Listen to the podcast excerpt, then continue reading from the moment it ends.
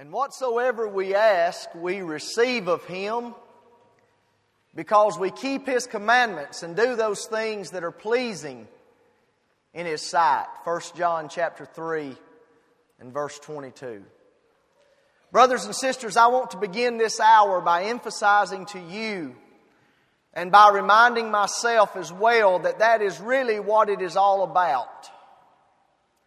Everything for which we are here this afternoon points back to some sentiments in that verse.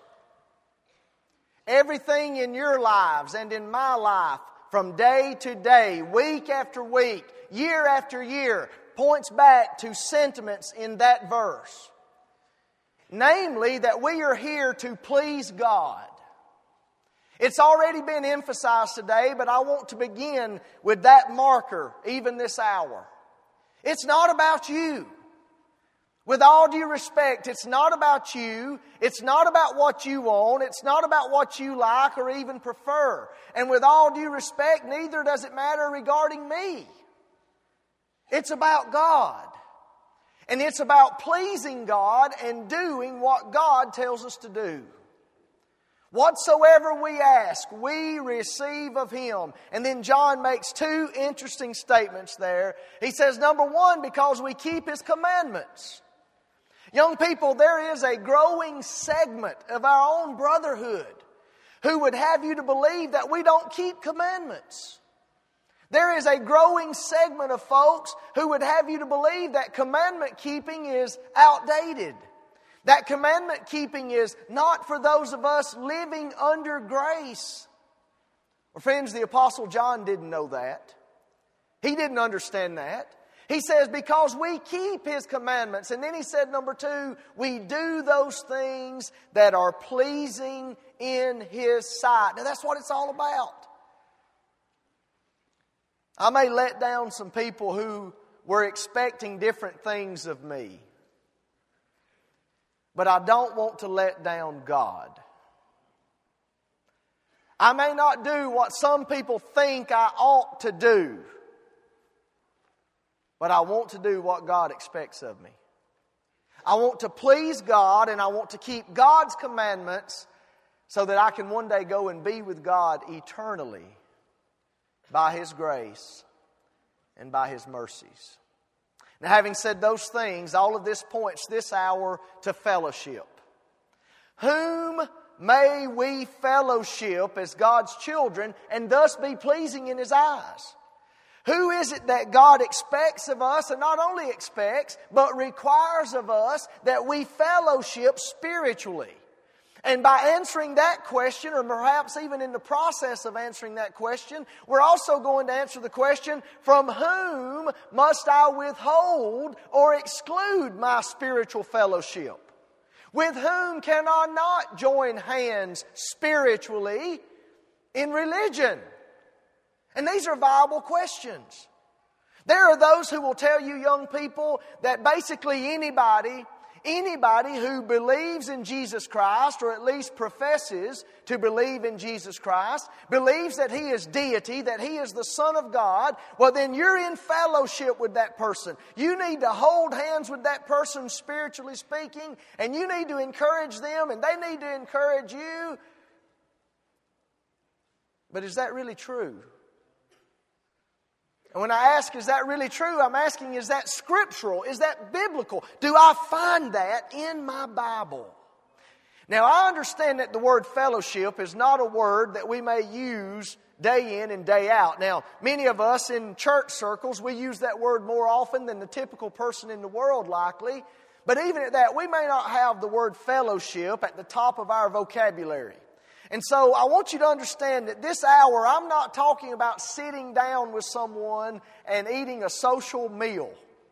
Sometimes in the Lord's church, you say fellowship, and everybody's like, where's the food? You know, we got a fellowship today. My son and I, we are both big fans of fellowship Sundays back home. We know that's when we're going to eat after services, and Daddy needs to cut his sermon a little bit shorter today. I'm not talking about that. Let me put in layman's terms, to the best of my ability here today, what I mean by spiritual fellowship and what we're going to be pulling out of God's Word in our studies today. When you extend spiritual fellowship to another person, you're in essence saying two things. You with me? I want everybody with me. When you extend spiritual fellowship to another human being, you are essentially saying two things. Number one, you're saying to that person, you are a child of God. You're telling that person that. Now, you might not ever explicitly mention those words, but that is the implication of what you're doing. If you're extending spiritual fellowship to a person, you are telling that person you are a child of God. But number two, you're also saying that is to the best of your ability, the best that you can discern and observe, that this person is doing the will of God. You're telling that person you're a child of God, you're doing the will of God, and so you and I are in fellowship, implying, of course, that you're a child of God and that you're seeking to do God's will. Now, young people, I hope that you can sit there this afternoon and can look at this and can realize very, very quickly that this is a big step. When we extend spiritual fellowship to another human being, that's a big step. Because we are in essence saying that person is a child of God, that person is saved, and what that person is doing religiously and morally in their own life is right. We're saying that, whether explicitly or implicitly, we are saying that when we extend spiritual fellowship to another person. We're in essence putting our arms around that person's shoulder and saying, you know, you're all right, I'm all right, we're in fellowship and we're trying to go to heaven together. Now, that's about as colloquial or as in layman's terms as I know to put it. But that's basically what we're doing. Now see, when it comes to the kingdom of God, when it comes to the church and living the Christian life, there are both privileges and responsibilities. Children of God have privileges that the world does not have, okay? But also we as children of God have responsibilities to carry out. We have responsibilities that the God of heaven has laid upon our shoulders. And so when we extend spiritual fellowship to another person, we're also telling them, hey, you and I, we share together not only in the privileges, you and I have the same privileges as children of God, but we share together in the responsibilities. We've got to join hands and work together and get to work. Now, I want all of you to look up from your Bibles just a moment. Maybe open your eyes. I know this is the graveyard shift when it comes to public speaking. We've all eaten and we're all full and sleepy. But I want everybody to look at my brown eyes for just a moment. You might not can tell they're brown back there, but just look at me, please, for one moment. And young brothers and sisters in the Lord especially, let me ask you a question. Do faithful congregations of the churches of Christ, faithful congregations of the Lord's church, do we extend that hand of spiritual fellowship to denominations? Do like this. Or do like he said. No, we don't.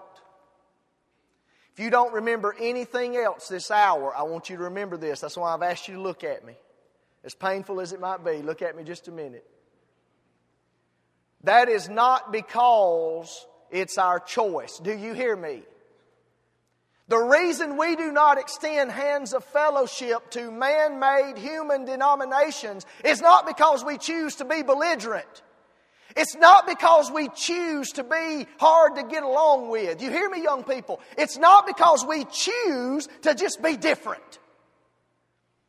It's because it is not pleasing in the eyes of God to fellowship those who are in error. Are you listening to me?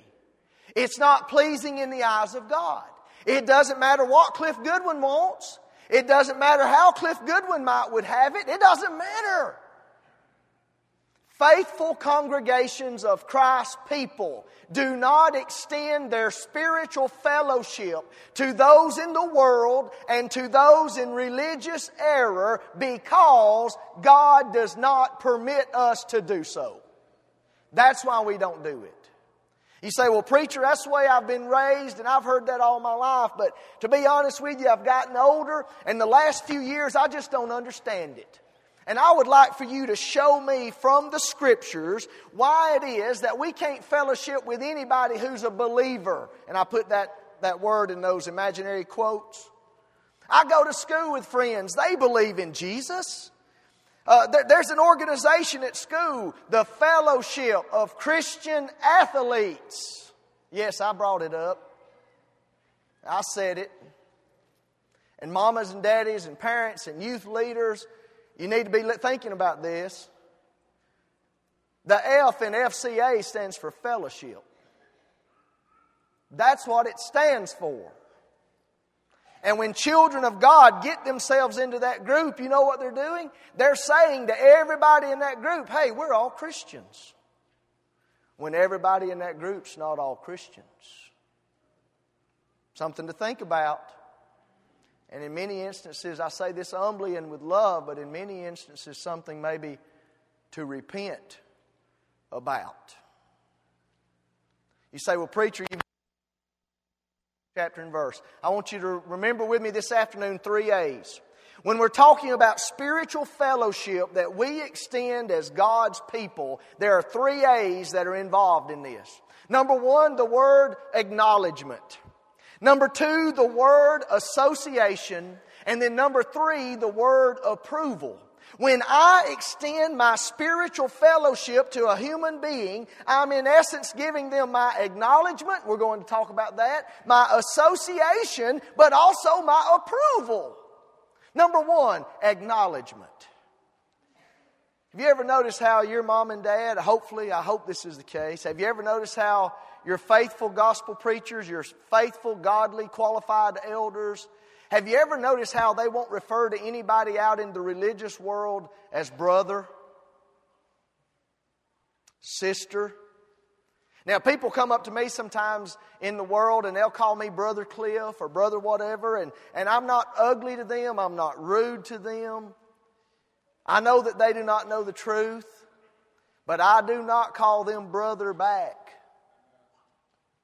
I do not do that. If I do, it's a complete slip. I know better than to do that. When we extend spiritual fellowship, number 1, it's an acknowledgement to this person that they are your brother or sister in the Lord. You're acknowledging that fact to them and before God for that matter. Now turn with me in your Bible, please, to the book of Matthew. Matthew chapter 12. I believe we're going to begin reading probably down about verse 46. Matthew chapter 12 at about verse 46. As you know, our Lord Jesus Christ was often so busy in His public ministry. There were times when multitudes and throngs of people were pressing upon Him and following after Him. And sometimes our Lord just had to retreat. Sometimes He just had to get away for moments of solitude and prayer. Well, here in Matthew chapter 12, our Lord is talking to the people. Notice verse 46. While He yet talked to the people, behold, His mother and His brethren stood without. That is outside probably this press or this throng of people. His mother and His brethren stood on the outside, desiring to speak with Him. Here's His own biological mother, some of His own half-brethren, and they're wanting to talk to Jesus, but they're unable to because of the multitude. Verse 47, then one said unto Him, apparently one in the crowd, Jesus, thy mother and thy brethren stand without. They're standing outside here desiring to speak with Thee. They want to talk with You. Now, Jesus here was not being rude. He was not being inconsiderate of His family. What Jesus did here is He used this as an opportunity to teach. And that shouldn't surprise any of us. Our Lord was the master teacher, and He knew how to seize an opportunity to teach. And so Jesus replies in verse 48, but He answered and said unto them that told Him, who is my mother and who are my brethren? That's a rhetorical question. Jesus already knows the answer to these questions. He wants these people to understand. Who is my mother and who are my brethren? And he stretched forth his hand toward his disciples and said, Behold, my mother and my brethren. Talking about these people whom he was teaching. These people who were seeking the will of God. They wanted to learn it. They wanted to do it. And he said, These are my mother and my brethren. A figurative statement. Now I want you to underline in your Bible, young people, if you got a pen and if you write in your Bible, I want you to underline verse 50. Jesus said, For whosoever shall do the will of my Father which is in heaven, the same is my brother and sister and mother. What was the test of brotherhood there? What was the test of fellowship with our Lord? And the answer is, the test was, are you doing the will of the Father? Are you doing God's will, or is this lip service? Are you doing God's will, or are you doing the will of man? Is it God's way or no way? Or can you take it or leave it? What's the acid test? Jesus says, if you're doing the will of my Father which is in heaven, you're my brother, my sister, my mother. See, we might not think about it because within the Lord's church, it's commonplace. Hey, brother, how are you doing? Hey, sister, how are you doing? And all of you probably have been in my shoes. You see that familiar face and the smile on the face. And you know that person knows you because you've seen them somewhere. And somewhere in the back of your mind, you know them. But at the time when you stick out your hand, it's what? Hey, brother. Hey, sister. The reason we do not address people outside of the Lord's church as brother or as sister is because souls outside of the Lord's church are not doing the will of the Father. Matthew 12 and verse 50. They're not doing it. Now, I'm not saying they're bad people. I'm not saying they may not even be honest or sincere people. That's often the case. But I am saying without any reservation that if they are honest and if they are sincere and yet outside of Christ and outside of His church, then they are honestly and sincerely wrong. And it's not because I'm right. It's because the Bible's right. It's not about Cliff Goodwin. Cliff Goodwin's a nobody. Cliff Goodwin's been wrong more than Cliff Goodwin's share of time. This book I hold in my hand has never been wrong. And when people's faith and people's worship and people's lives and people's religious practice are glaringly incongruent to what this Bible says, I cannot address them as my brother outside of Christ, outside of His church. And I'm supposed to say, hey, brother? No, I can't. I can't give them that acknowledgement that is involved in spiritual fellowship. But now, number two, the next A word that I want you to take home with you today is the word association. Spiritual fellowship involves the acknowledgement that this person is your brother or sister in the Lord, that they have obeyed the gospel like you've obeyed the gospel, being born again, not of corruptible seed, but of incorruptible, by the word of God which liveth and abideth forever. But number two, spiritual fellowship is also associating together in the work. Rolling up our sleeves together. Holding hands together as brothers and sisters and getting to work. I want you to open your Bible with me to the book of Galatians. Galatians chapter 2. That's in the New Testament, right? There it is. Galatians chapter 2. Let's turn over there for a moment. The Apostle Paul in the first century, on occasion, he found himself in a very unusual situation. Here he was, a former rabbi, a former master of the law himself in his own right. And yet now he's obeyed the gospel. He's become a New Testament Christian. And so now he, specifically him, others with him, he's taking the gospel to Gentiles. To people that at one time in his life he would not have associated with in any way, very likely. But now he's taking them the gospel. Well, I would like to tell you that The entire first century church was on board with that. I would like to tell you that the Jewish Christians in and around Jerusalem and Palestine, they were thrilled to see the Gentiles being brought into the kingdom. I'd like to tell you that, but that really wasn't the case, at least not in the beginning. And probably not for a number of decades. That just wasn't the case. There were a lot of prejudices, a lot of bigotries, a lot of biases that the Jews had toward the Gentiles, and it was difficult for them to conceive that God is actually saving these Gentile people. And they're given equal status in the church of Christ as citizens, just like we are. That was hard for them to understand. And so in Galatians chapter 2, Paul is recounting for us, he is going up to Jerusalem to meet with some of the leaders in the Jerusalem church. I want you to read with me verse 9. We're not going to read the entire context for the sake of time, but read with me verse 9. And when James, Cephas, and John, we would know them better as James, Peter, and John, who seemed to be pillars, leaders there in the Jerusalem congregation. When they perceived the grace that was given unto me, they gave to me and Barnabas, one of Paul's colleagues, one of his co-workers. These Jerusalem leaders gave to Paul and Barnabas, now underline this in your Bibles, young people, the right hands of fellowship. They gave unto us the right hands of fellowship, that we should go unto the heathen, the Gentiles, and they unto the circumcision, the Jews.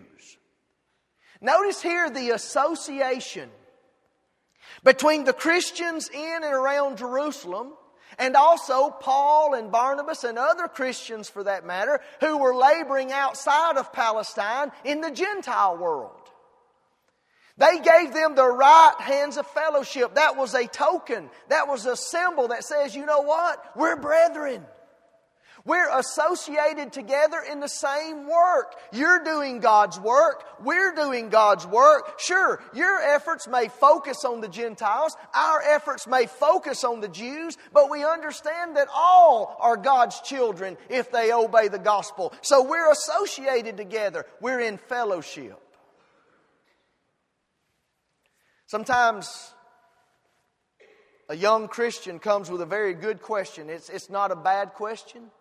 And adults who berate this young person, adults who browbeat this young person, adults who get angry that this young person even asked this question, you're in the wrong.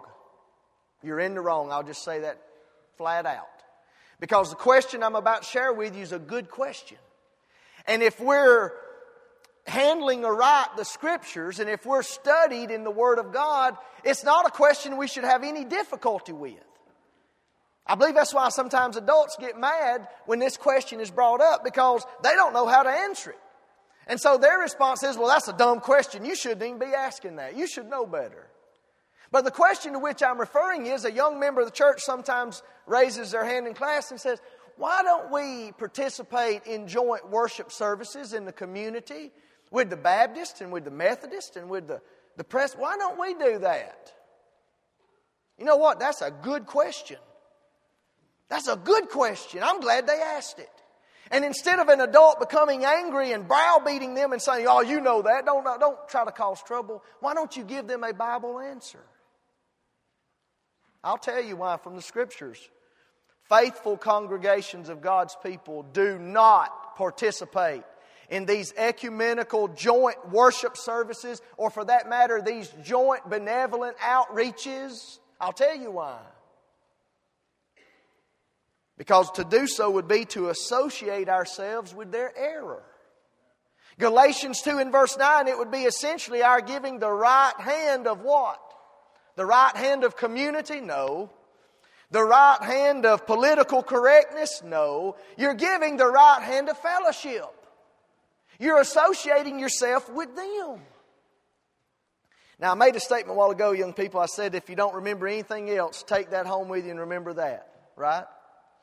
Now, I want to point you to a passage that if you don't remember any other passage, I want you to remember this passage, and I want you to take it home with you today, okay? Please. It's 1 Corinthians chapter 1, and I want you to turn over there with me. 1 Corinthians chapter 1.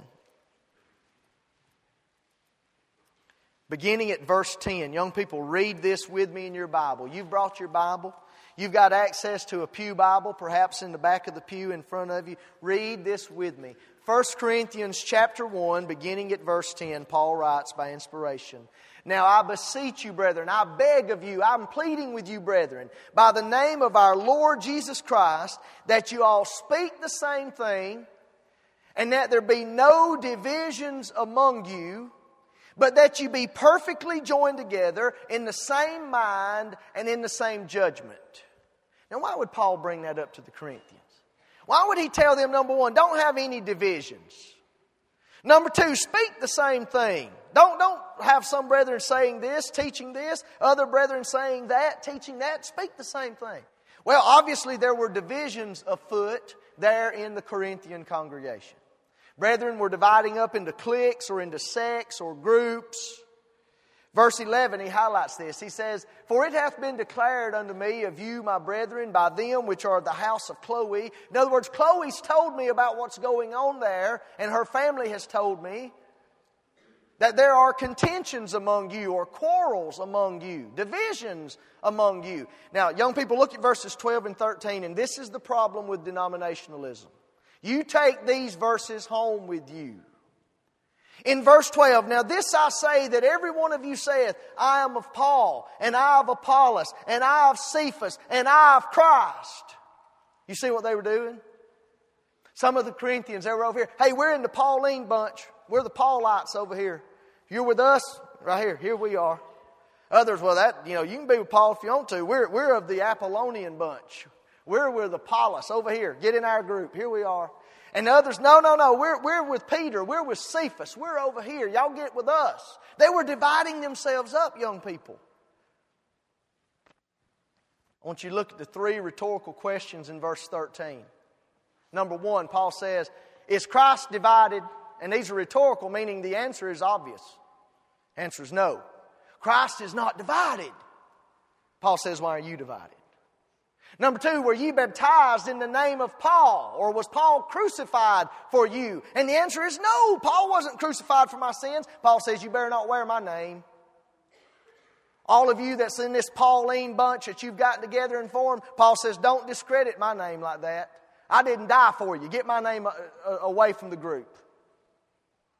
Number three, were you baptized in the name of Paul? Friends, not a one of them were.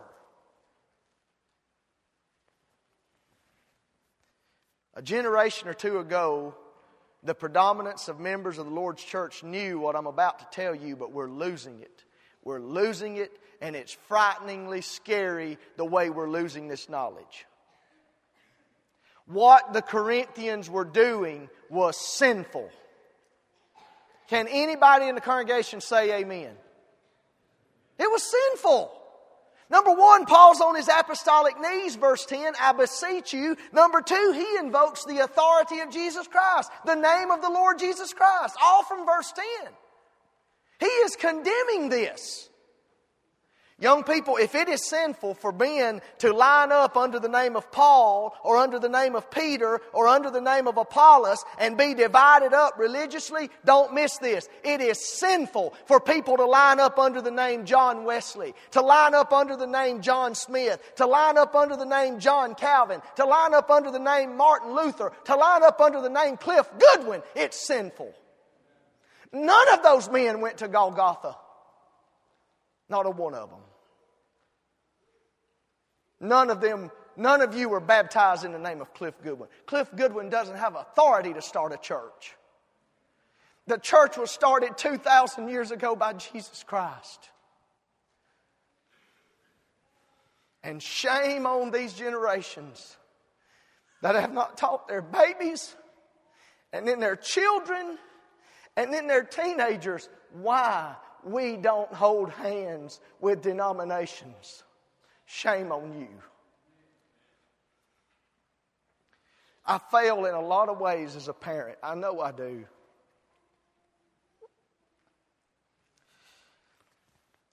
But my 9-year-old son can tell you how many true churches there are.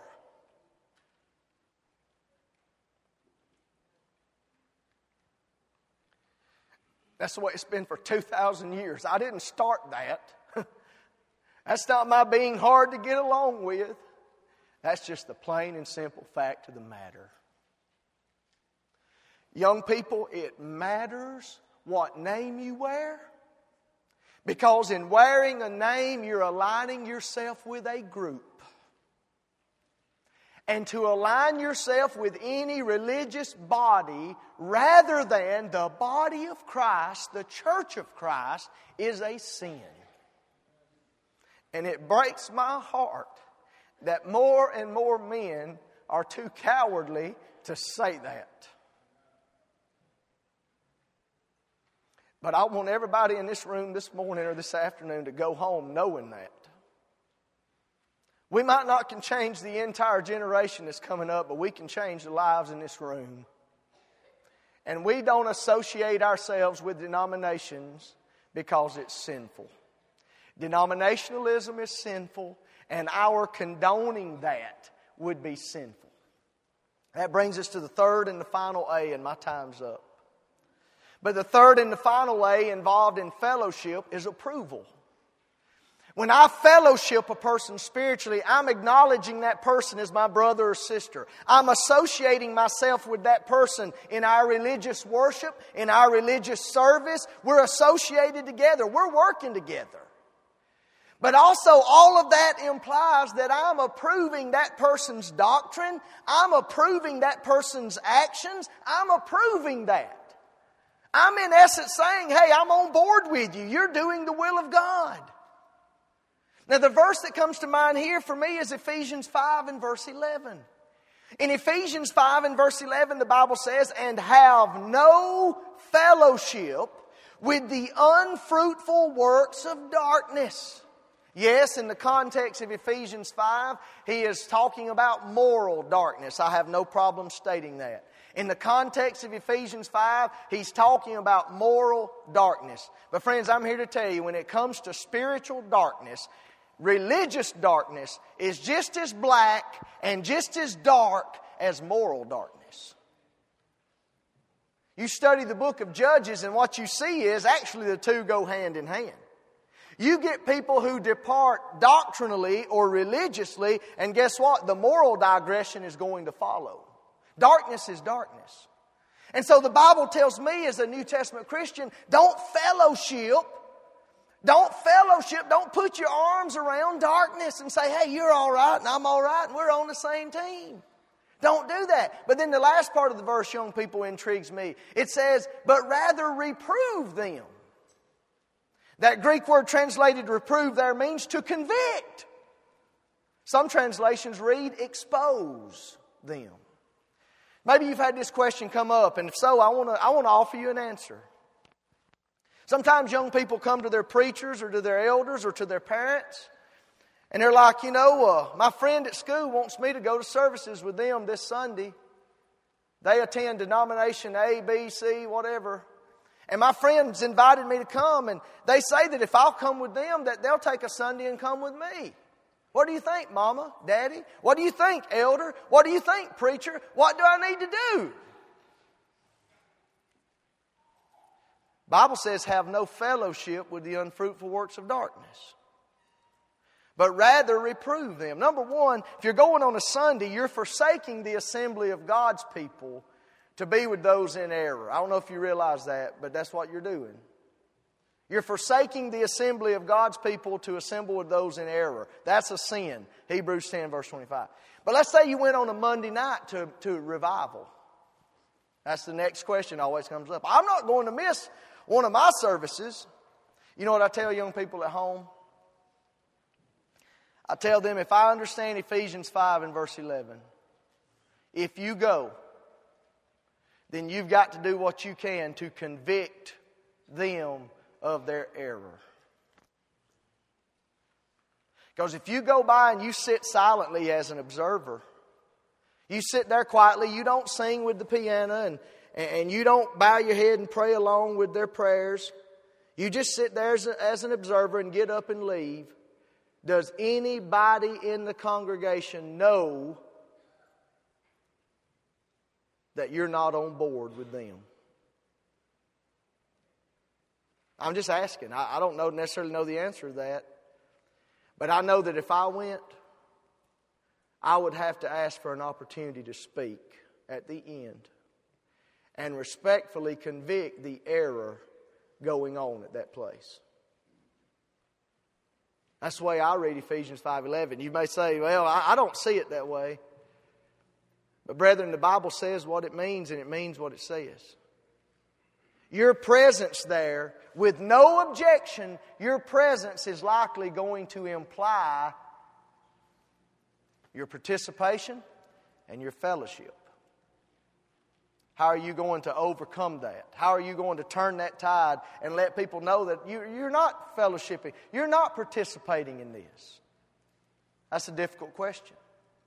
And I suggest that you stay out of those tempting situations.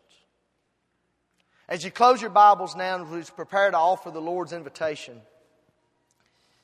let me recap briefly our 3 A's. We extend spiritual fellowship to another person when we acknowledge them as a brother and sister in Christ, when we associate with them in the work of the Lord, and when we implicitly or explicitly approve of what they're doing. So far as they can tell, I don't have a problem with what they're doing. In their eyes, I'm approving them, and in their eyes, I'm fellowshipping them. 34 years of age. I'll be 35 in June if I make it home tonight, and if I live to June 3rd, I'll be 35. Based on what Moses wrote in Psalm 90, if I were to live an average life, on June 3rd of this year, I will have lived roughly half my life on this earth. It's half gone.